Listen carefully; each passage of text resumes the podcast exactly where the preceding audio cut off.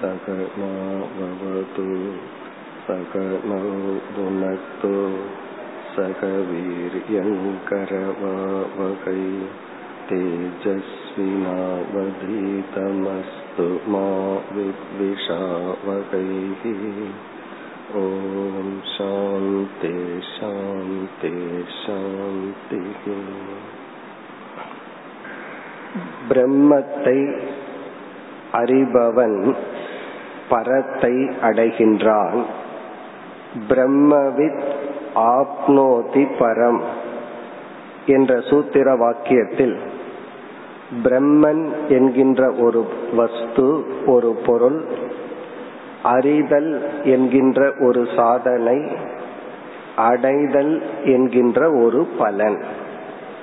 இந்த மூன்று கருத்துக்கள் விருத்தி வாக்கியத்தினால் ரிக் மந்திரத்தினால் சுருக்கமாக விளக்கப்படுகின்றது. அதில் பிரம்மத்தினுடைய விளக்கத்தை பார்த்து முடித்தோம். பிரம்ம என்பது சத்தியம் ஞானம் அனந்தம். இந்த மூன்று தன்மைகளுடன் எது இருக்கின்றதோ அது பிரம்ம. இந்த மூன்று சொற்களும் பிரம்மத்தினுடைய சொரூபத்தை விளக்குகின்ற சொற்கள். ஆகவே இது ஒரு சொரூப லட்சணம் என்று பார்த்தோம். சத்தியம் என்ற சொல்லுக்கு இறுதியான பொருள் இருத்தல் என்கின்ற ஒரு தத்துவம். ஞானம் என்ற சொல்லுக்கு சைத்தன்ய சொரூபம் அறிவு சொரூபம் மனதில் மாறிக்கொண்டே இருக்கின்ற அறிவு அல்ல வந்து செல்கின்ற விருத்தி ஞானம் அல்ல. ஞானம் என்றால் சித் அல்லது சைத்தன்ய சொரூபம். அனந்தம் என்ற சொல்லை இரண்டு விதத்தில் நாம் பார்க்கலாம். சத்தியம் என்ற சொல்லுக்கு அடைமொழியாகவும் ஞானம் என்ற சொல்லுக்கு அடைமொழியாகவும் அனந்தமான சத்தியம் அனந்தமான ஞானம். அல்லது சத்தியம் ஞானம் என்பதிலேயே அனந்தம் என்ற பொருள் அடங்குவதனால் அனந்தம் என்ற சொல்லை அத்வைதம் என்ற அர்த்தத்திலும் எடுத்துக் கொள்ளலாம். எப்படி அத்வைதம் என்ற அர்த்தத்தில் பொருள் கொள்கின்றோம்? அத்வைதம் என்றால் இப்படிப்பட்ட பிரம்மனுக்கு நிகராக வேறு ஒரு பிரம்மன் இல்லை. இந்த பிரம்மன் ஏகம். ஒரே ஒரு பிரம்மன் தான் இப்படி இருக்கு. இந்த பிரம்மத்துக்கு நிகராக வேறொரு பிரம்மன் இல்லை. இந்த கருத்து அத்வைதம் என்ற கருத்து அனந்தம் என்ற சொல்லால் விளக்கப்படுகிறது. அந்தம் என்றால் ஒரு பொருள் வரையறுக்கப்படுதல். அனந்தம் என்றால் அந்த பொருள் வரையறுக்கப்படவில்லை. வரையறுக்கப்படவில்லை என்பதுதான் அனந்தம் என்ற சொல்லினுடைய பொருள். அதாவது அந்தம் என்பதனுடைய எதிர்ச்சொல். அந்தம்னா லிமிட்டெட் அனந்தம்னா லிமிட்லெஸ் இதிலிருந்து அத்வைதம் என்ற அறிவு நமக்கு எப்படி கிடைக்கிறது என்றால் இப்ப பிரம்மன் என்ற ஒரு பொருள் இருந்து அதற்கு நிகராக இனியொரு பொருள் இருந்தால் அந்த பொருள் பிரம்மனிடமிருந்து வேறாக இருந்தால் இந்த இரண்டு பொருள்களுமே லிமிட்லெஸ் என்று சொல்ல முடியாது. அனந்தமாகாது பூர்ணம் ஆகாது. காரணம் இந்த பொருள் இருக்கிற இடத்துல அந்த பொருள் இல்லை அந்த பொருள் இருக்கிற இடத்துல இந்த பொருள் இல்லை என்று தனக்கு வேறாக ஒன்று இருந்து விட்டால் அந்த பொருளே இதை லிமிட்டட் அல்லது வரையறுக்கு உட்படுத்தி விடும் அப்போ ஒரு பொருள் வந்து லிமிட்லெஸ்ஸா இருக்கணும் இன்பினிட்டா இருக்கணும் என்றால் அதற்கு வேறாக ஒரு பொருள் இருக்கக்கூடாது. அதற்கு நிகராக ஒரு பொருள் இருக்கக்கூடாது. ஆகவே இங்கு அனந்தம் என்ற சொல் அத்வைதம் ஏகம். அந்த பிரம்மன் ஒன்றுதான் இரண்டற்றது. பிறகு இந்த உலகமெல்லாம் இருக்கிறது என்றால் இந்த உலகம் பிரம்மனுக்கு நிகராக இல்லை. பிரம்மத்தை சார்ந்து பொய்யாக மித்யாவாக இருக்கின்றது. இவ்விதம் சத்தியம் ஞானம் அனந்தம் என்ற மூன்று சொற்கள் பிரம்மத்தினுடைய லட்சணத்தை கோரி பிரம்மவித் ஆப்னோதி பரம் என்ற சொல்லில் பிரம்ம என்ற சொல்லினுடைய விளக்கம் முடிவடைகின்றது. இனி இந்த விருத்தி வாக்கியத்தில் வித் அறிதல் என்ற சாதனை அதனுடைய விளக்கத்தை நாம் இப்பொழுது பார்ப்போம். இப்ப நம்ம பிரம்மத்தை பார்த்த இந்த லட்சணம் தான் சற்று கடினமாக இருக்கும். இனிமேல் வருகின்ற பகுதி சற்று சுலபமாகவே இருக்கும். இப்ப நம்ம பார்த்து முடித்த பகுதி புரிஞ்ச மாதிரியும் இருக்கும் புரியாத மாதிரியும் இருக்கும். அது அப்படித்தான் இருக்கணும். புரிஞ்ச புரிஞ்ச மாதிரி ஏன் இருக்குன்னா எல்லாமே லாஜிக்கலா இருக்கு. புரியாத மாதிரியும் ஏன் இருக்கு அப்படின்னா இந்த இருத்தல் சைத்தன்யம் இந்த தத்துவத்தை மனசு கிரகிப்பதற்கும் அத்வைதம்ங்கிற தத்துவத்தை கிரகிப்பதற்கும் போதிய பக்குவம் அடைந்திருக்காது. இந்த அத்வைதம்ங்கிற தத்துவம் வாயில சொல்லலாம் இரண்டற்றதுன்னு மேத்தமெட்டிக்கலா நம்ம சொல்லிக்கலாம். ஆனால் ஏன் நம்மால முடியாது என்றால் இந்த ஜெகத் மித்தியா என்ற மித்தியாத்துவத்தின் தன்மையை உணருவது கடினம். அதை உணர்ந்தா தான் அத்வைதத்தை உணர முடியும். இந்த ஜெகத்தை பொய்யாக்கணும். இந்த ஜெகத்து எல்லாமே பொய்யாக்கணும் அப்படின்னா அதற்கு வந்து வைராகியம் தேவை. இந்த உலக நம்ம பாதிக்காத அளவு நம்ம மனம் பக்குவம் அடைஞ்சிருக்கணும். சத்துவ குணம் உச்ச நிலைக்கு சென்று இருக்க வேண்டும் சத்துவ குணத்தினுடைய உச்ச நிலையில தான் மிக மிக சூக்ஷமமான அறிவு நம்ம மனதில் ஏற்படும். அதனால இதை நம்ம வந்து நேற்று கூறியது போல பிக்சட் டெபாசிட் மாதிரி நம்மளுடைய இன்டலெக்ட்ல போட்டு வச்சுக்குவோம்.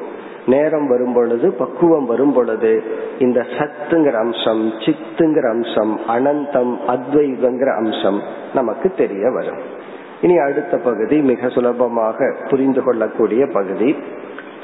விருத்தி வாக்கியத்திற்குள் சென்றால் சத்தியம் ஞானம் அனந்தம் பிரம்ம யோ வேத நிகிதம் குகாயாம் பரமே வியோமன். இந்த வாக்கியம்.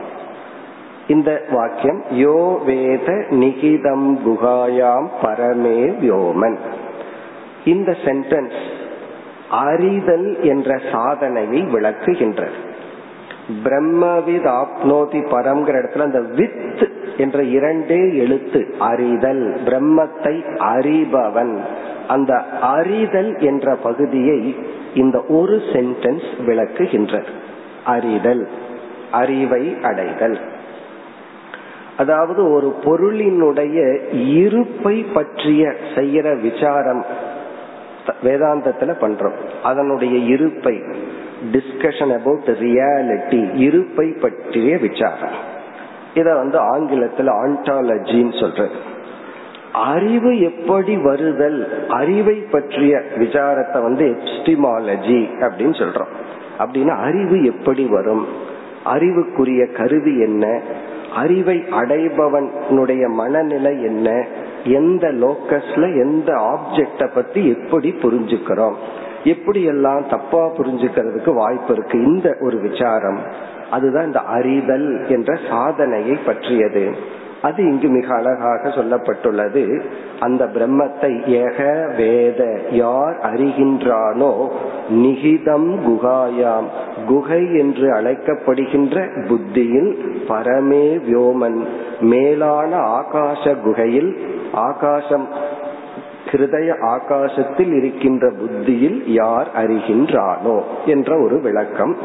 இப்பொழுது அந்த பகுதிக்கு நாம் செல்கின்றோம். இங்கு வந்து பிரம்மத்தை அறிதல் என்று சொல்லும் பொழுது இப்படிப்பட்ட சந்தேகங்கள் வருகிறது. அதற்கான பதில் தான் இந்த ஒரு வரியில் உள்ள வாக்கியம். என்ன சந்தேகம்? முதல் சந்தேகம் எப்படி அறிதல்? கதம் தஸ்ய வேதனம். அறிதல்னா வேதனம் அறிதல் கதம் எப்படி? ஹவு. இரண்டாவது வந்து எங்கே? புத்திர பிரம்மத்தை அறிதல்னு சொல்லிட்டோம். அதை எப்படி எப்படின்னா வாட் ஃபார்ம் எதுவாக? இரண்டாவது வந்து குத்திர தஸ்ய வேதனம். எந்த இடத்தில் அதை அறிய வேண்டும்? சும்மா ஒரு பொருளை தெரிஞ்சுக்கோ அப்படின்னு சொன்னா அதுக்கான நோக்க சொல்லி ஆகணும் எந்த இடத்தில் அந்த பிரம்மத்தை அறிதல்? பிறகு மூன்றாவது வந்து கேன ரூபேன வேதனம். கேன ரூபேனா எதுவாக அதை அறிய அறிதல். எதுவாக அறிதல்? எப்படி கதம்? கேன. கேன கேன ரூபேன. எந்த ரூபமாக? குத்திர எந்த இடத்தில்? இப்ப வந்து ஒரு ஆப்ஜெக்ட நமக்கு சொல்லும் போது கேன ரூபேன எந்த ரூபத்தில் அப்படின்னா அத வந்து ஒரு குணமா அறிவதா? அல்லது வந்து ஒரு திரவியம் ஒரு பொருளாக அறிவதா? அல்லது ஒரு உணர்வாக அறிவதா? ஒரு திரவியம் திரவியம்னா ஒரு மூர்த்தமாக அறிவதா? அமூர்த்தமாக அறிவதா? கேன ரூபேன. இந்த கேள்விகள் எல்லாம் வருது. அறிதல் அப்படின்னு சொன்னா எப்படி அறிதல்? எங்கு அறிதல்? எதுவாக அறிதல்? நான்காவது கேன பிரமாணேன எந்த கருவியின் மூலமாக அறிதல்? இத்தனை கேள்விக்கும் பதில் நம்ம வந்து அறிதல்ங்கிற சாதனைக்குள்ள சொல்லி ஆகணும். இதுக்கு மேலேயும் சில கேள்விகள் இருக்கு. இந்த நான்கு கேள்விகள் இப்பொழுது சுருக்கமா போதும். பிரம்மத்தை எப்படி அறிதல்? எங்கே அறிதல்?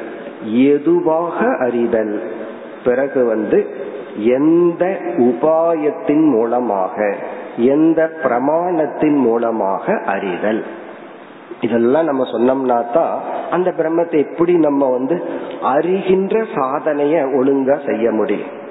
ஏன்னா சில பேர் வந்து பிரம்மத்தை தெரிஞ்சுட்டா மோக்ஷம்னு புரிஞ்சுக்கிறதே ரொம்ப கஷ்டம். அப்படி புரிந்தவர்களும் கூட இதுல வந்து எல்லா இடத்துலயும் தப்பு செய்வார்கள். பிரம்மத்தை எப்படி அறிதல்ங்கிறதுல தவறு நடக்கலாம் எங்கே அறிதல்ல தவறு நடக்கலாம் எந்த மாதிரி அறிதல்?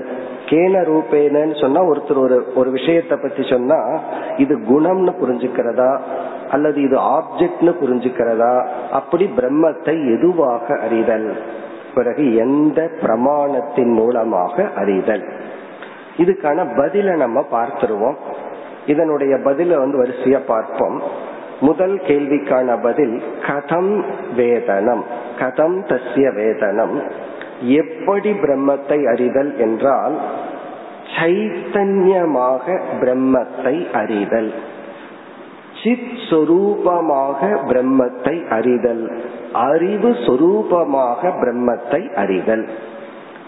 இரண்டாவது கேள்வி குத்திர எங்கு இந்த பிரம்மத்தை அறிந்து கொள்ள முடியும்? பொதுவா இத நீ தெரிஞ்சுக்கோன்னு சொன்னா அதுக்கு ஒரு லொகேஷன் சொல்லுவோம். இந்த இடத்துல இருக்கு போய் பார். இந்த இடத்துல இருந்தா நீ தெரிஞ்சுக்கலாம். இப்பெல்லாம் எதை தெரிஞ்சுக்கணும்னாலும் நீ நெட்ல போய் பார் அப்படின்னு சொல்றமல்ல நீ நெட்ல போனேன்னா இந்த சர்ச்சுக்குள்ள போனா உனக்கு அங்கு அது கிடைக்கும். அங்கு அது தெரியும் அப்படின்னு சொல்றோம். அதே போல பிரம்மத்தை எங்கு போய் தெரிந்து கொள்வது? பிரம்மத்தை தெரிந்து கொள்கின்ற லொகேஷன் இடம் என்ன? அதற்கான பதில் குகாயாம் நம்முடைய மனதில். அந்த பிரம்மத்தை தெரிந்து கொள்ள வேண்டிய இடம் பரமே வியோமன் நிகிதம் குகாயாம் நம்முடைய மனம். இப்ப பிரம்மத்தை தெரிஞ்சுக்கிற இடம் எங்க இருக்குன்னா நம்ம மனசுதான் நம்முடைய புத்தியில் தான் பிறகு அடுத்தது கேன ரூபேன. சரி நம்ம புத்திக்குள்ள போய் நான் பிரம்மத்தை தெரிஞ்சுக்கிறேன். பிரம்மத்தை ஃபர்ஸ்ட் எந்த மாதிரி தெரிஞ்சுக்கணும் கதம்னா அது எப்படிப்பட்ட தன்மையாக தெரிந்து கொள்ள வேண்டும்னா சைத்தன்யம் ஒரு அறிவு சுரூபம் ஜடமான பொருள் அல்ல உணர்வு சுரூபமா தெரிஞ்சுக்கணும்னு பார்த்துட்டோம். எந்த இடத்துல போய் அந்த பிரம்மத்தை பாக்கிறது நம்முடைய மனதிற்குள். அடுத்தது கேன ரூபேன எதுவாக அந்த பிரம்மத்தை பார்த்தல்? ஏன்னா என்னுடைய மனசுக்குள்ள சத்துவகுணம் இருக்கு ரஜோகுணம் இருக்கு தமோ குணம் இருக்கு. பிறகு எத்தனையோ விஷயங்கள் மனசுக்குள்ள இருக்கு. மனசுக்குள்ள உலகமே இருக்கு. அப்ப அந்த மனதுக்குள்ள போய் புத்திக்குள்ள போய் பிரம்மத்தை நான் எப்படி தெரிஞ்சுக்கிறது? எதுவாக தெரிந்து கொள்ளுதல்? இந்த இடத்துலதான் மகா வாக்கியம் வருகிறது. அந்த பிரம்மத்தை என்னுடைய புத்திக்குள் நானாக தெரிந்து கொள்ள வேண்டும். அகம் ரூபேன. இந்த புத்தியை பிரகாசப்படுத்துகின்ற சைத்தன்யமாக தானாக அறிய வேண்டும். அப்போ தானாக புத்தியை அறிய வேண்டும். இந்த புத்தி வந்து உலகத்தை பார்க்கின்றது. உலகத்தை விளக்குகின்றது. நான் புத்தியை விளக்குகின்றேன். இந்த புத்தி வந்து என்ன பண்ணுது? உலகத்தை எல்லாம் காட்டி கொடுக்குது. நான் யார்னா? இந்த உலகத்தையே விளக்குகின்ற புத்தியை நான் விளக்குபவன். எப்படினா சைத்தன்ய ரூபமாக. இப்ப பிரம்மத்தை தெரிஞ்சுக்கிற இடம் நம்ம மனசுதான்.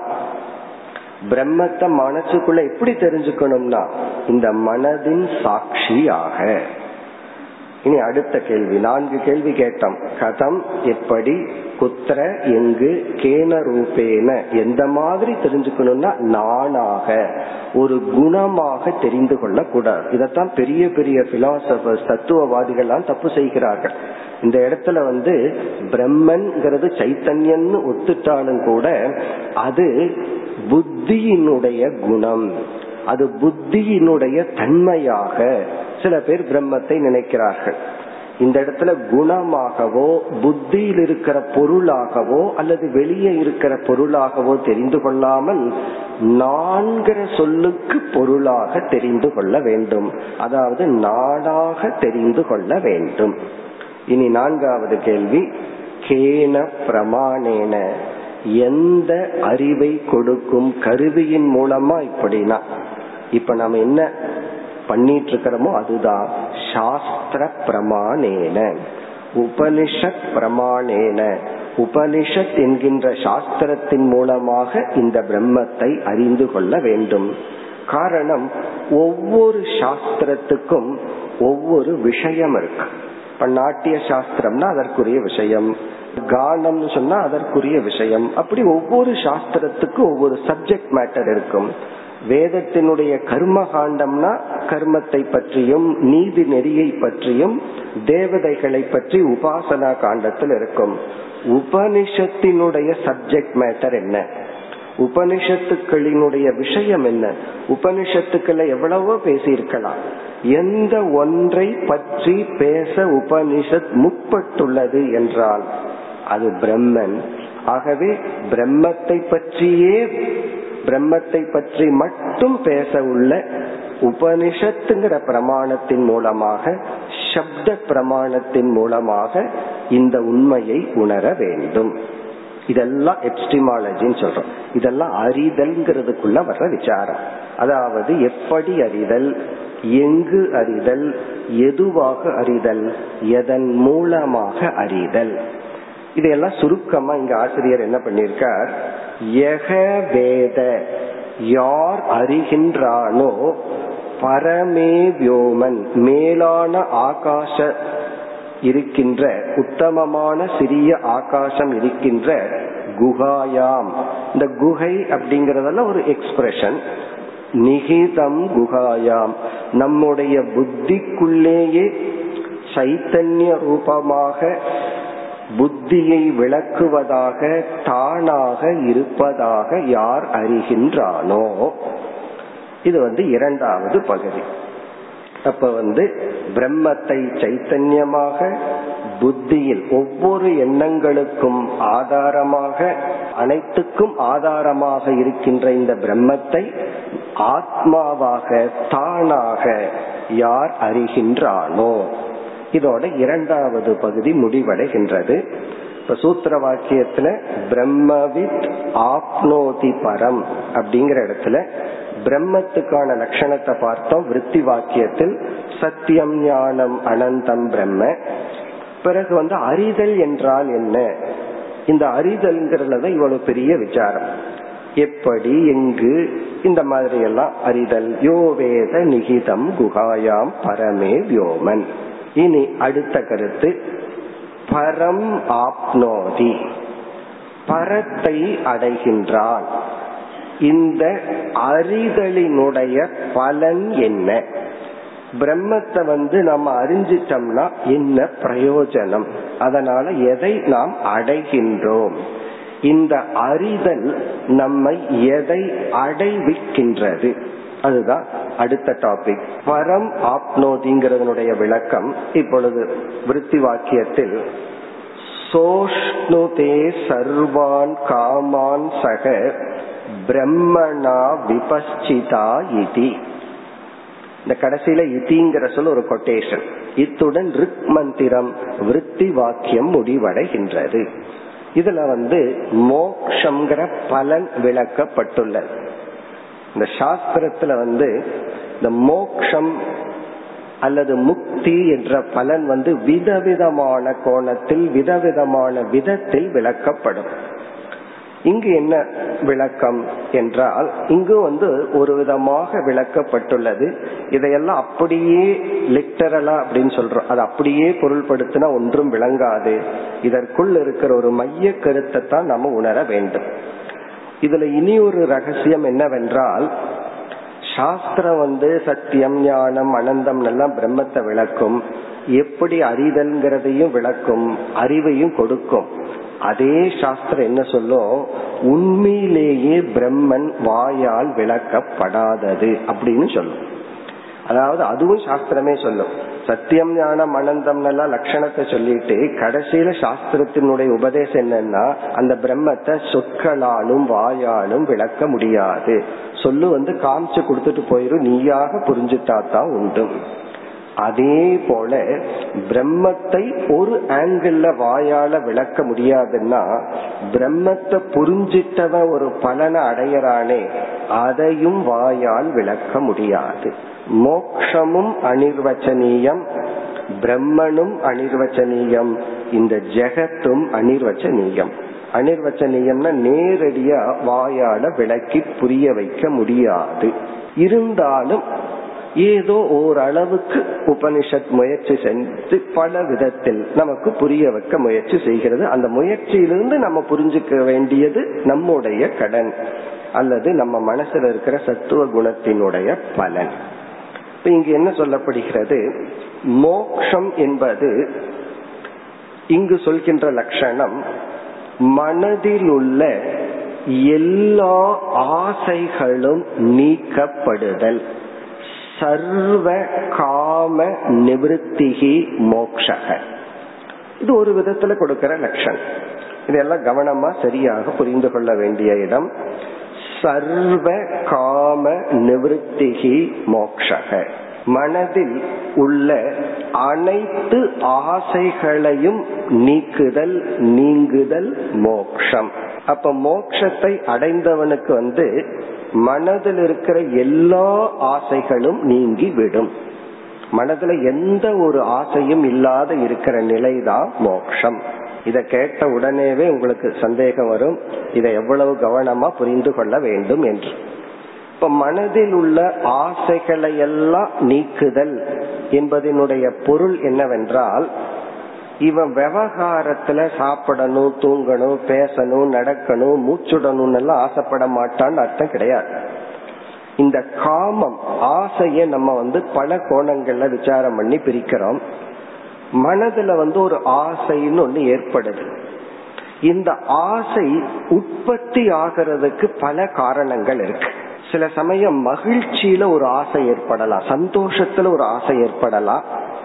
பல சமயங்கள்ல துயரத்துல வெற்றிடம் ஒரு கேப் அதுல ஆசை ஏற்படலாம். பொதுவாவே ஆசை மனசுல வர்றதே ஒரு வெற்றிடத்திலிருந்து வருவதுதான்.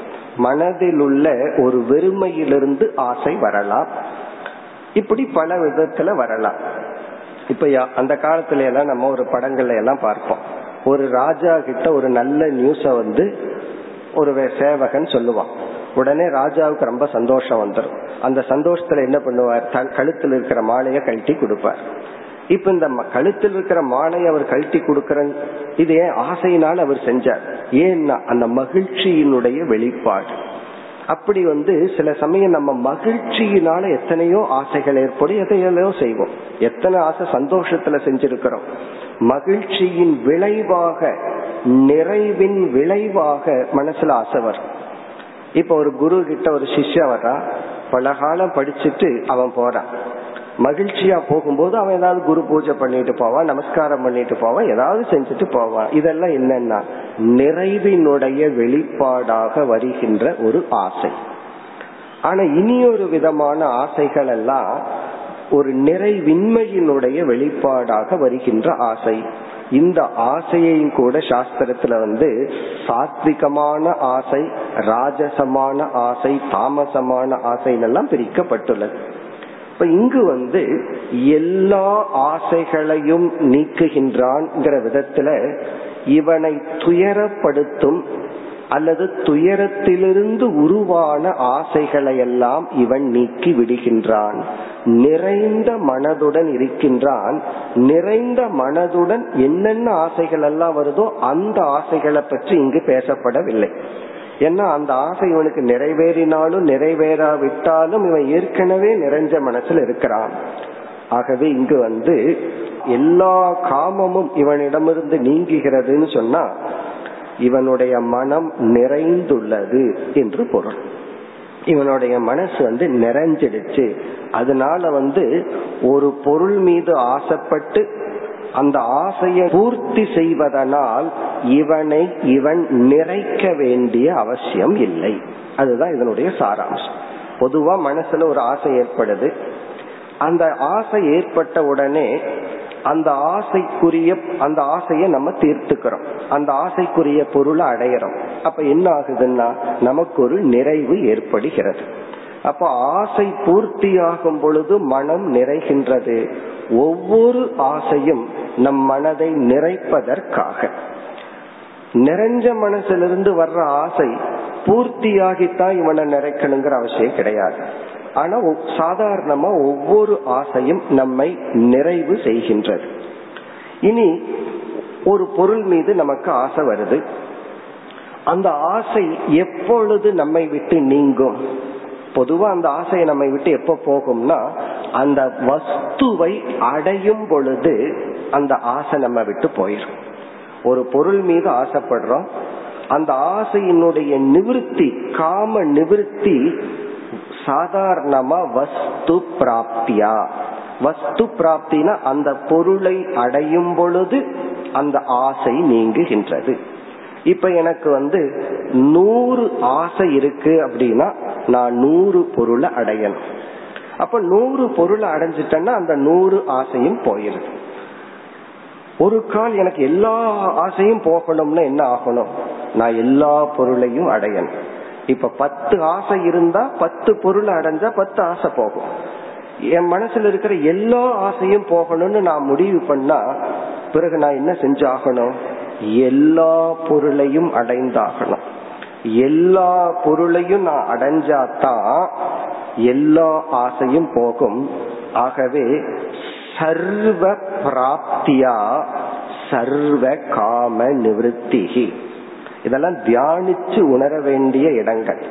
சர்வ பிராப்தினா நான் எல்லாத்தையும் அடையும் பொழுது என் மனசுல இருக்கிற எல்லா ஆசைகளும் போகுது. இப்ப நான் உன்னை அடையணும்னு நான் ஏன் நினைக்கிறேன்? ஏன்னா அது எனக்கு வேறாக உள்ளது. அது வேறு நான் வேறு. அதனால நான் அதை அடையணும் என்மயமாக்கணும். ஒரு கால் நானே எல்லாமாகவும் இருந்தால் எல்லாமே என்னுடையது என்று நான் உணர்ந்தால் பிறகு என்னவாகுமா? நான் எல்லாவற்றையும் அடைந்தவன். ஆகவே என் மனசுல எந்த ஆசையும் கிடையாது. இங்க உபனிஷத்தினுடைய எக்ஸ்பிரஷன் என்னன்னா இந்த ஞானத்தை அடைந்தவன் இவனே பிரம்மனாக உணரும் பொழுது இவனே அனைத்துமாகி விடுகின்றான். இவனே சர்வமும் ஆயிடுறான். இவனே அனைத்துமான காரணத்தினால் இவனுக்கு ஆசைப்பட எந்த வஸ்துவும் இல்லை. ஆசைப்படுறதுக்கே இவனுக்கு பொருள் இல்லை. பொருள் இருந்தா தானே ஆசைப்படுறதா அடையறதாங்கிறத பற்றி எல்லாம். அப்ப இவன் எல்லா பொருளாகவும் இவனா ஒரு அல்பனா ஜீவனா இருந்தா இப்படி ஆக முடியாது. பிரம்மனோடு தன்னை ஐக்கியப்படுத்தி கொண்டதனால் இவன் தன்னை பிரம்ம ரூபமாக இருந்து அனைத்தையும் அடைந்ததனால் இவன் அனைத்து ஆசைகளையும் பூர்த்தி செய்தவன் ஆகின்றான். எல்லா ஆசைகளும் இவனுக்கு பூர்த்தி ஆகிவிட்டது காரணம் என்ன? இவன் எல்லாமாகவும் ஆகிவிட்டான். இதெல்லாம் அனுபவத்திலேயோ விவகாரத்திலேயோ அல்ல. ஆழ்ந்த மனதில் உணர வேண்டிய சில உண்மைகள். இத விவகாரத்துல எல்லாம் நம்ம வந்து அப்ளை பண்ண முடியாது டைரக்டா இது வந்து இவன் தன்னை பிரம்மன் என்று உணர்ந்ததனால் இவனே அனைத்துமாகிவிட்டான். ஆகவே இவனுக்கு ஆசைப்படும் வஸ்து பொருள் இல்லை. இனி வந்து உபனிஷத்தினுடைய வாக்கியத்தை பார்ப்போம். சக அஷ்ணுதே சர்வான் காமான். சக இந்த ஞானி இவ்விதம் பிரம்மத்தை அறிந்தவன் அஷ்ணுதே அடைகின்றான். சர்வான் காமான். எல்லா ஆசைகளையும் பூர்த்தி செய்து விடுகின்றான். எல்லா ஆசைகளுக்குரிய பொருளையும் அடைந்து விட்டான். எப்படி அடைஞ்சா? இவன் இவனா இருந்தா அடைய முடியாது. இவன் ஒரு ஜீவனா இருந்தா சம்சாரியா இருந்தா அடைய முடியாது. இப்ப இவன் எப்படிப்பட்டவனாக தன்னை மாற்றியதனால் இப்படி அடைகின்றான்? பிரம்மணா விபஸ்சிதா சக. விபஸ்சிதான்னா அறிவு சொரூபமான பிரம்மனா. அறிவு சொரூபமான பிரம்மத்துடன் இவன் தன்னை இணைத்து கொண்டவனாக இவன் அனைத்தையும் அடைந்து விடுகின்றான். இந்த சகனா இவன் பிரம்மத்தோட ஐக்கியமாக்குறான் எப்படிப்பட்ட பிரம்மன்? விபஸ்சிதா அறிவு சொரூபமான சைத்தன்ய சொரூபமான பிரம்மத்துடன் தான் அந்த பிரம்மத்தை தான் என்று உணர்ந்ததனால் தானே அனைத்தும் என்ற காரணத்தினால் என்ற உணர்வினால் இவன் அனைத்தையும் அடைந்து விடுகின்றான். அப்படின்னா இவனுக்கு ஆசைப்படுற பொருள் இல்லை. எல்லாமே இவனாக உணர்கின்றான். பொருளை அடையும் பொழுது ஆசை நீங்குகின்றது. எல்லா பொருளும் இவனே என்று இவன் உணரும் பொழுது இவனுக்கு ஆசைப்படும் பொருள் இல்லை. வேறொரு கோணத்தில் ஒரு ஆசிரியர் சொல்லுவார் ஞானம் என்பது இந்த உலகம் நமக்கு இன்பத்தை கொடுக்கும் சக்தியை இழக்க வைத்தல். இந்த உலகத்துக்கு வந்து தன்னை சந்தோஷப்படுத்துற சக்தியை இழக்க வைக்கிறது தான் ஞானி செய்கிற பெரிய ஒரு மேஜிக் என்று சொல்வார்கள்.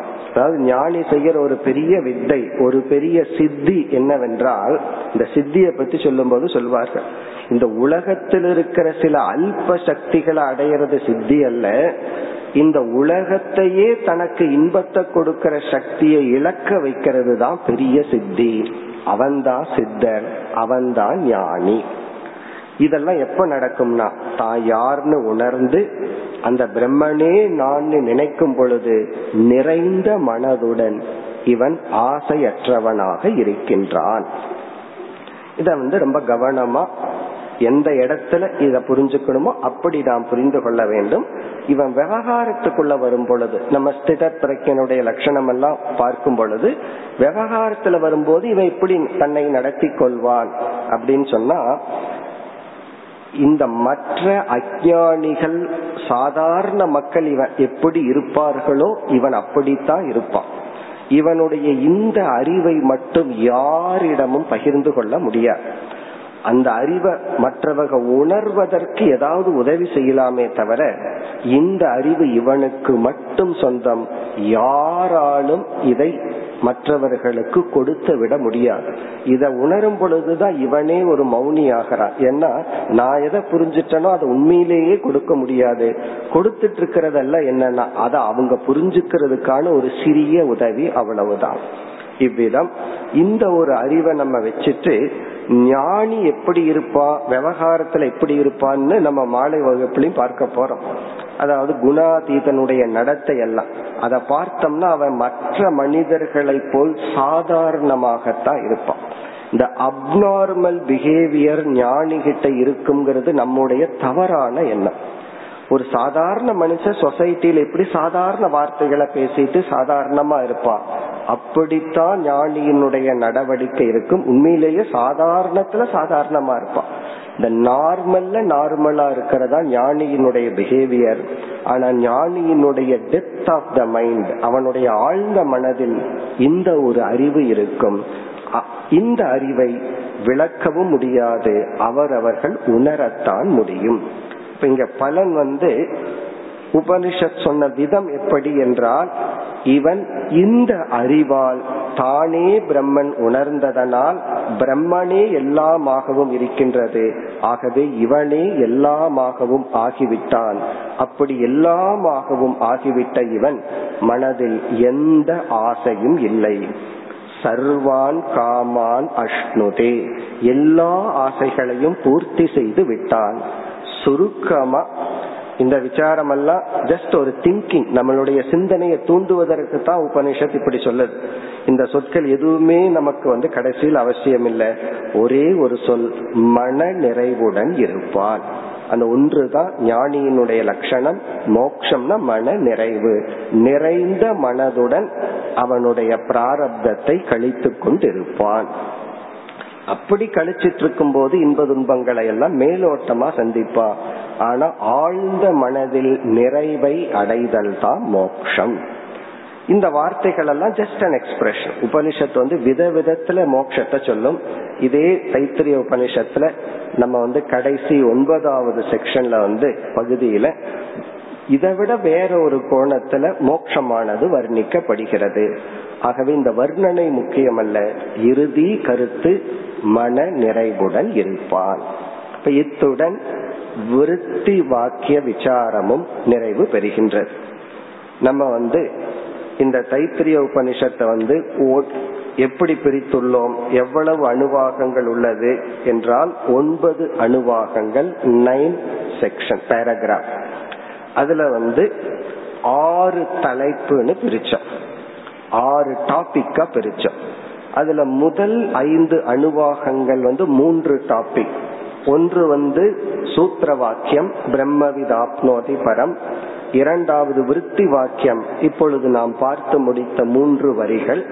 இனி அடுத்த வரியில ஆரம்பிச்சு தஸ்மாத் வா ஏ தஸ்மாத் ஆத்மன ஆகாச சம்பூதகங்கிறதுல ஆரம்பிச்சு இந்த விருத்தி வாக்கியத்துக்கு அடுத்ததுல ஆரம்பிச்சு ஐந்தாவது அணுவாகம் முடியும் வரை மூன்றாவது டாபிக் வியாக்கியானம் விளக்கம்.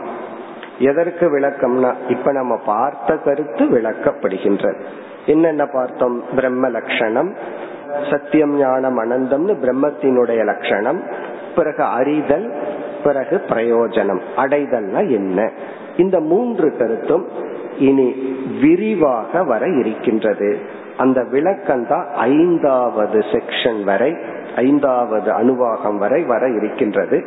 நம்ம வந்து இந்த விளக்கத்திற்கு செல்ல வேண்டும். இதுல அடுத்த வரி எப்படி ஆரம்பிக்கின்றது? தஸ்மாத்வா ஏ தஸ்மாத் ஆத்மன ஆகாச சம்போதகன் ஆரம்பிச்சு பிறகு வந்து சவா ஏஷ புருஷக அன்னரசமயக அதுவரைக்கும் இப்பொழுது நாம் விளக்கம் பார்க்க வேண்டும். அடுத்த பகுதிக்கு இப்ப நம்ம போறோம். வியாக்கியானம் அப்படிங்கிற தேர்டு டாபிக் இந்த வியாக்கியானம் என்றால் ஏற்கனவே சுருக்கமாக கூறி மிக சுருக்கமாக கூறி பிறகு சுருக்கமாக விளக்கிய கருத்து விரிவாக்கப்படுகிறது விரிவாக விளக்கப்படுகிறது. அந்த வியாக்கியானத்துக்கு செல்கின்றோம். இந்த வியாக்கியானம் எப்படி அமைந்துள்ளது என்றால் இங்கு ஆசிரியர் வந்து ஒரு மெத்தட் ஒரு முறையை கையாண்டு நமக்கு இந்த பிரம்ம தத்துவம் அறிதல்ங்கிற சாதனை அடைதல்ங்கிற பலனை எல்லாம் விளக்க போறார். அவர் கையாளுகின்ற முறைக்கு பெயர் அத்தியாரோப அபவாத நியாயம். இங்க நியாயம்னா மெத்தட் முறை விளக்கும் முறை. அத்தியாரோபம் அபவாதம் என்கின்ற ஒரு முறையை எடுத்துக்கொண்டு இப்பொழுது விளக்கத்தை ஆரம்பிக்கின்றார். அதாவது சாஸ்திரத்துக்கே தெரியும். இந்த சூத்திர வாக்கியத்திலையும் புரிஞ்சிடாது விருத்தி வாக்கியத்திலையும் இந்த மூன்று கருத்துக்கள் நன்கு விளங்காது இதை விளக்க வேண்டும் என்று விளக்கத்தை ஆரம்பிக்கின்றார். இனி அடுத்த கேள்வி இவர் ஏன் இந்த முறையை எடுத்துக்கொள்கிறார்? அத்தியாரோபம் அபவாதம்ங்கிற ஒரு முறையை ஏன் எடுத்துக்கொள்கிறார்? இவர் வேற ஏதாவது முறையை எடுத்துக்கொள்ளலாமே என்றால் இங்கு ஆசிரியர் அல்லது சாஸ்திரம் வேற வழி இல்லாமல் இந்த முறையை எடுத்தாதான் மாணவனுக்கு விளக்க முடியும். இப்ப இந்த முறையில இரண்டு ஸ்டெப்ஸ் இரண்டு படிகள் அமைந்துள்ளது. அத்தியாரோபம் ஒரு ஸ்டெப் அபவாதம்னு இரண்டாவது படி. ரெண்டு ஸ்டெப்ல சாஸ்திரம் நமக்கு பிரம்ம தத்துவத்தை அறிதல்ங்கிற தத்துவம் அடைதல்ங்கிற தத்துவத்தை விளக்குகிறது. இப்ப அத்தியாரோபம் அபவாதம்ங்கிறது இரண்டு படிகள். ஏன் உபனிஷத்து ஒரே ஸ்டெப்ல விளக்க வேண்டியது தானே? ஒரே படியில விளக்க வேண்டியது தானே என்றால் ஒரே படியில் விளக்கலாம். எப்பொழுது என்றால் இந்த கேட்கின்ற மாணவனுடைய மனதில் வெறும் அஜானம் மட்டும் இருந்தால் ஒரு ஸ்டெப்பு போதும்.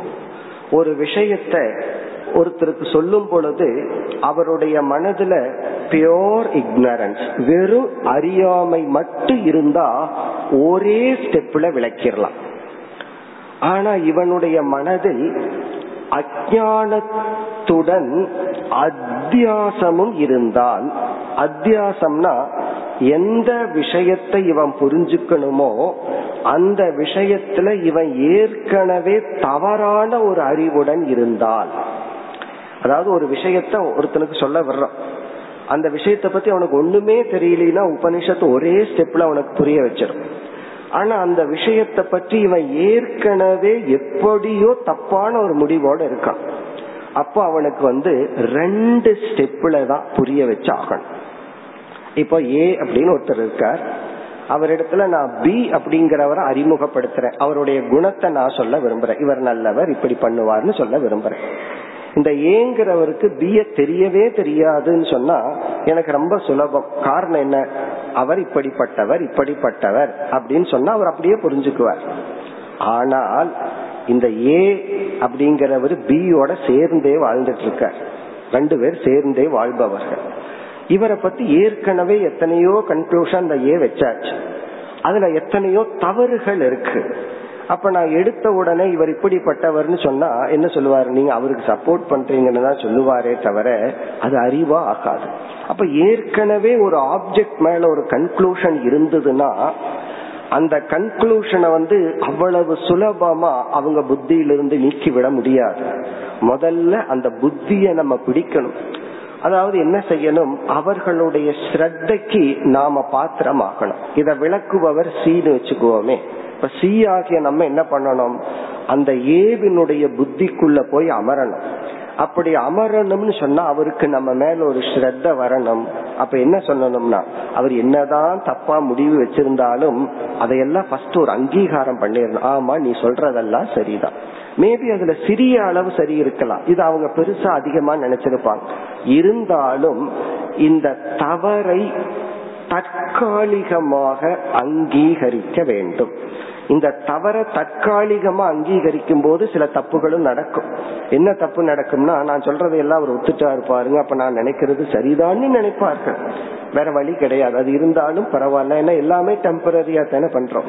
அப்ப அந்த தப்ப தற்காலிகமா அக்செப்ட் பண்ணிட்டு அக்செப்ட் பண்ணும்போது என்ன ஆகும்னா அவங்களோட நம்ம வந்து ஒன்னா ஆயிடுறோம். ஆமா நான் சொல்றதும் அவரு சொல்றதும் ஒண்ணுதான். இவர் என்ன புரிஞ்சுட்டார்? இந்த ஏ சொல்றாரு பிங்கிறவர் முட்டாள்னு சொல்றாரு. ஆனா அவர் அறிவாளியா இருக்கலாம். இந்த சி என்ன சொல்றாரு? நீ சொல்றது சரிதான். உடனே அந்த ஏக்கும் சிக்கும் ஒரு பிரிட்ஜ் ஏற்படுகிறது. அதுக்கப்புறம் என்ன பண்றார்? கொஞ்சம் கொஞ்சமா அவருடைய புத்திக்குள்ள போய் அந்த புத்தியிலேயே பார்க்க வைக்கிறார். உன்னுடைய ஜட்ஜ்மெண்ட்ல ஒரு கரெக்ஷன் தேவை. கடைசியில் என்ன சொல்ல போறோம்? ஜட்ஜ்மெண்டே தப்புன்னு சொல்ல போறோம். அதுக்கப்புறம் ஆனா சொல்ற விதம் எப்படின்னா ஒரு கரெக்ஷன் தேவை. நீ இப்படி பார் அப்படி பார்னு சொல்லி கடைசியில உண்மையான அறிவை புகட்டுகின்றோம். அப்போ கிளீன் ஸ்லேட்ல எழுதுறது ஈஸி ஒரு ஸ்லேட்ல கர எல்லா எத்தனையோ கிறுக்கப்பட்டு இருந்தா அதை எப்படி எழுத முடியும்? முதல்ல அதை அழிச்சு சுத்தப்படுத்தி தான் அதுல எழுத முடியும்.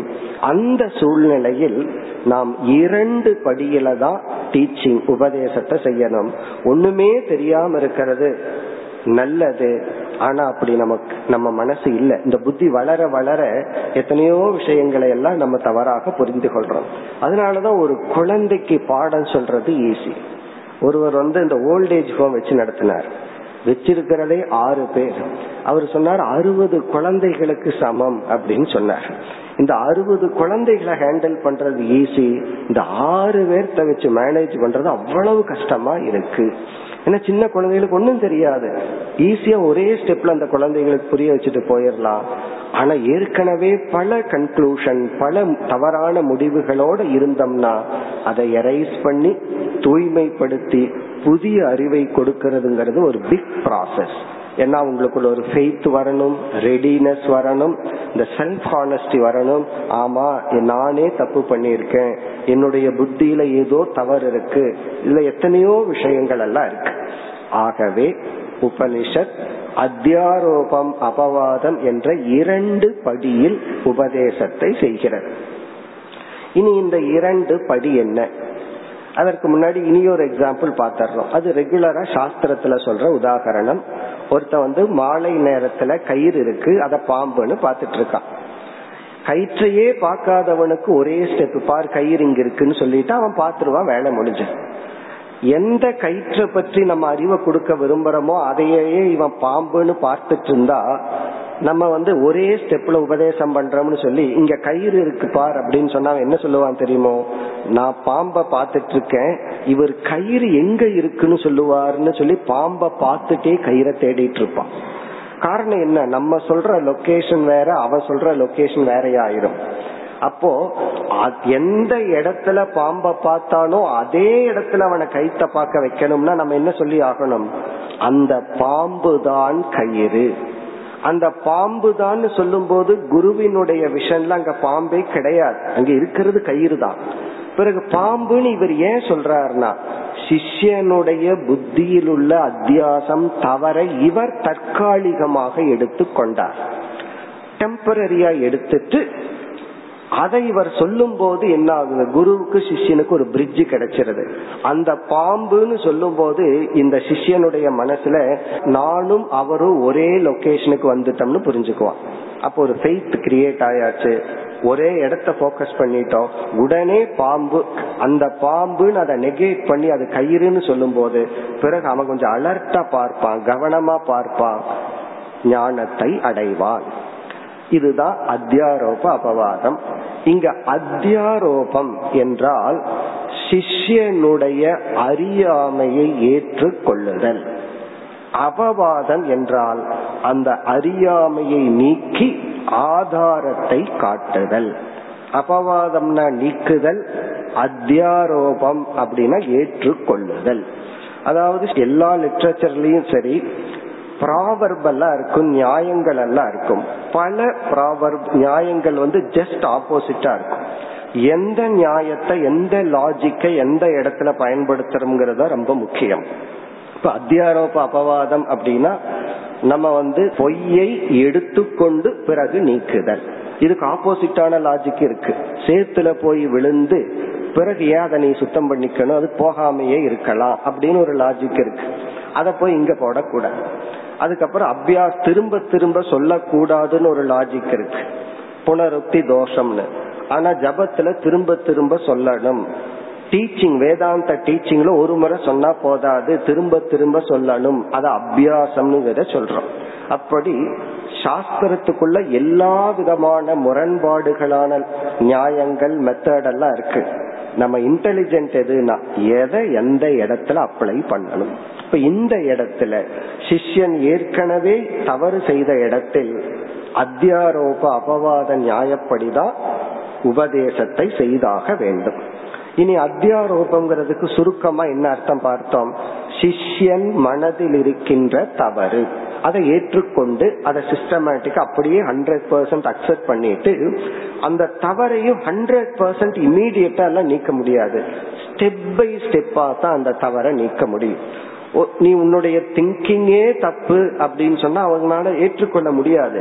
உன்னுடைய திங்கிங் சரி இந்த அம்சம் தான் தப்புன்னு சொன்னா அவர்களுக்கு சந்தோஷமா இருக்கு. ஓகே இது இந்த இவ்வளவு தப்பு தானா பண்ணிருக்கிறேன்னு சொல்லிட்டு அடுத்ததுக்கு வருவார்கள். அப்புறம் அப்படியே கடைசியா ஒவ்வொன்னா போய் கடைசியில ஒண்ணுமே இல்லை. நீ செஞ்சது எல்லாம் தப்பு தான் எடுத்துடனே எல்லாம் தப்புன்னு சொல்லக்கூடாது. எல்லாம் ரைட்டுன்னு சொல்லிட்டு கொஞ்சம் கொஞ்சமா கரெக்ஷன் சொல்லணும். அப்படித்தான் இங்கு செய்யப்படுகிறது. அத்தியாரோபம் என்றால் சிஷ்யனுடைய அறியாமையை ஏற்றுக்கொள்ளுதல். இப்ப சிஷ்யனுடைய அறியாமை என்ன? அது அதை ஏத்துக்கிறோம் அப்படின்னா அவனுடைய இக்னோரன்ஸ் என்ன? என்ன இக்னோரன்ஸ் அவங்ககிட்ட இருக்க? நம்ம அதை ஏத்துக்கிறோம். அவனுடைய அறியாமை தான் பார்த்து அனுபவிக்கின்ற இந்த பிரபஞ்சத்தை சத்தியம் என்று நினைத்து கொண்டிருக்கின்றான். நான் பார்த்து அனுபவிக்கிற உலகம் இருக்கே. இந்த உடல் நம்முடைய மனம் பார்த்து அனுபவிக்கின்ற இந்த உலகம் இத வந்து சத்தியம்னு நினைக்கிறான் காரணம் என்னன்னா இந்த உலகத்திலேயே இருக்கு இல்லைன்னு ரெண்டு ஆப்ஜெக்ட் இருக்கு. இப்ப அவனே காணல் நேர பாக்கிறான் ஒரிஜினல் நேரையும் பாக்கிறான் அப்ப அவனை பொறுத்த வரைக்கும் இருக்கு இல்லைங்கிறது இருக்கின்ற உலகத்தில் இருக்கிற சில தன்மைகள் தான். உலகமே இல்லைன்னு அவனால கற்பனையும் கூட பண்ண முடியாது. காரணம் அவன் புலன்கள் எல்லாம் ரிப்போர்ட் பண்ணது இதெல்லாம் இருக்குன்னு சொல்லி. இப்ப அவனுடைய அறியாமை வந்து ஜெகத் அஸ்தி. இந்த உலகம் இருக்கின்றது. சத்தியம் அவன் நினைக்க மாட்டான். இதுதான் உண்மை. இது இருக்கு. இது யதார்த்தம்.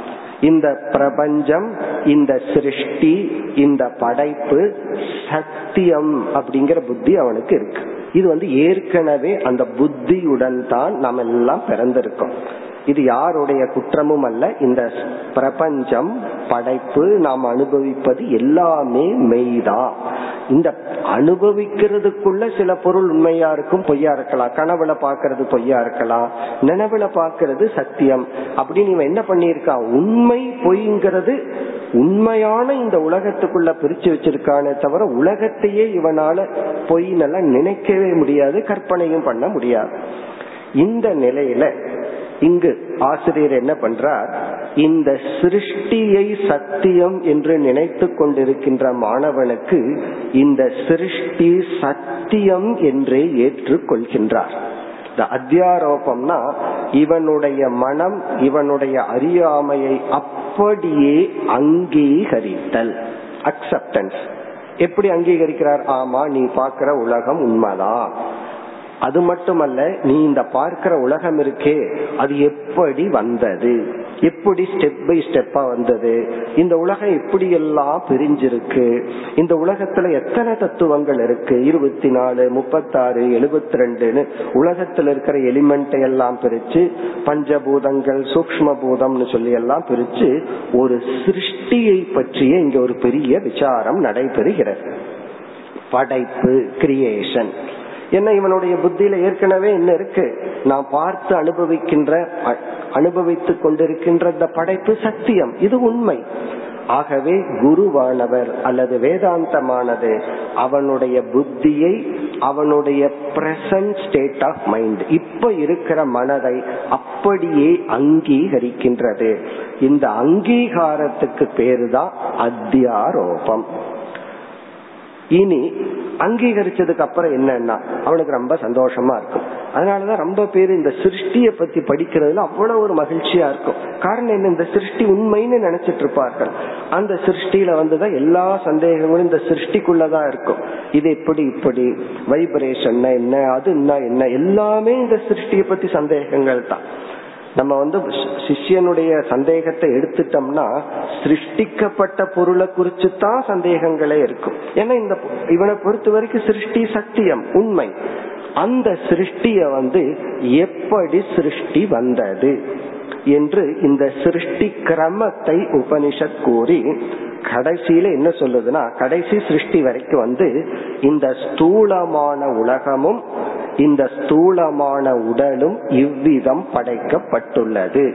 அப்படின்னு சொல்லி எப்படி சிருஷ்டி வந்தது சிருஷ்டியில என்னென்னலாம் இருக்குன்னு சொல்லி முடிக்கிற பகுதி வரை அத்தியாரோபம். இது வந்து ஃபர்ஸ்ட் ஸ்டெப் இதை ஏன் உபனிஷத் செய்கின்றது? ஏன்னா இந்த சிருஷ்டிய உண்மைன்னு நினைச்சிட்டு இருக்கான் இனி செகண்ட் ஸ்டெப் அடுத்தபடி என்ன அப்படின்னா இந்த மாதிரி உபனிஷத் சொல்லி இந்த மாணவன் வந்து சிருஷ்டிக்குள்ள போய் நல்லா படிச்சிட்டு இருக்கான் இந்த சிருஷ்டிக்குள்ள போய் இந்த சிருஷ்டிய வந்து கிரகிச்சு கொண்டா அது உபனிஷத்து ரொம்ப சிஸ்டமேட்டிக் லாஜிக்கா காரிய காரணம் காஸ் அண்ட் எஃபெக்ட் இதையெல்லாம் சொல்லி எந்த ஒரு படைப்பும் அதுக்கு ஒரு காரணம் இருக்கணும். காரணத்திலிருந்து தான் காரியம். அந்த காரியம் வந்து இனி ஒன்னுக்கு காரணமாகும். இப்படியே படிப்படியா. உதாரணமா பருத்தின்னு ஒண்ணு இருக்கு. அதுல இருந்து நூல் ஒண்ணு வருது. நீ நூலை பார்த்த உடனே அதுக்கு காரணத்தை பார்க்கணும். நூலிலிருந்து துணின்னு ஒண்ணு வருது.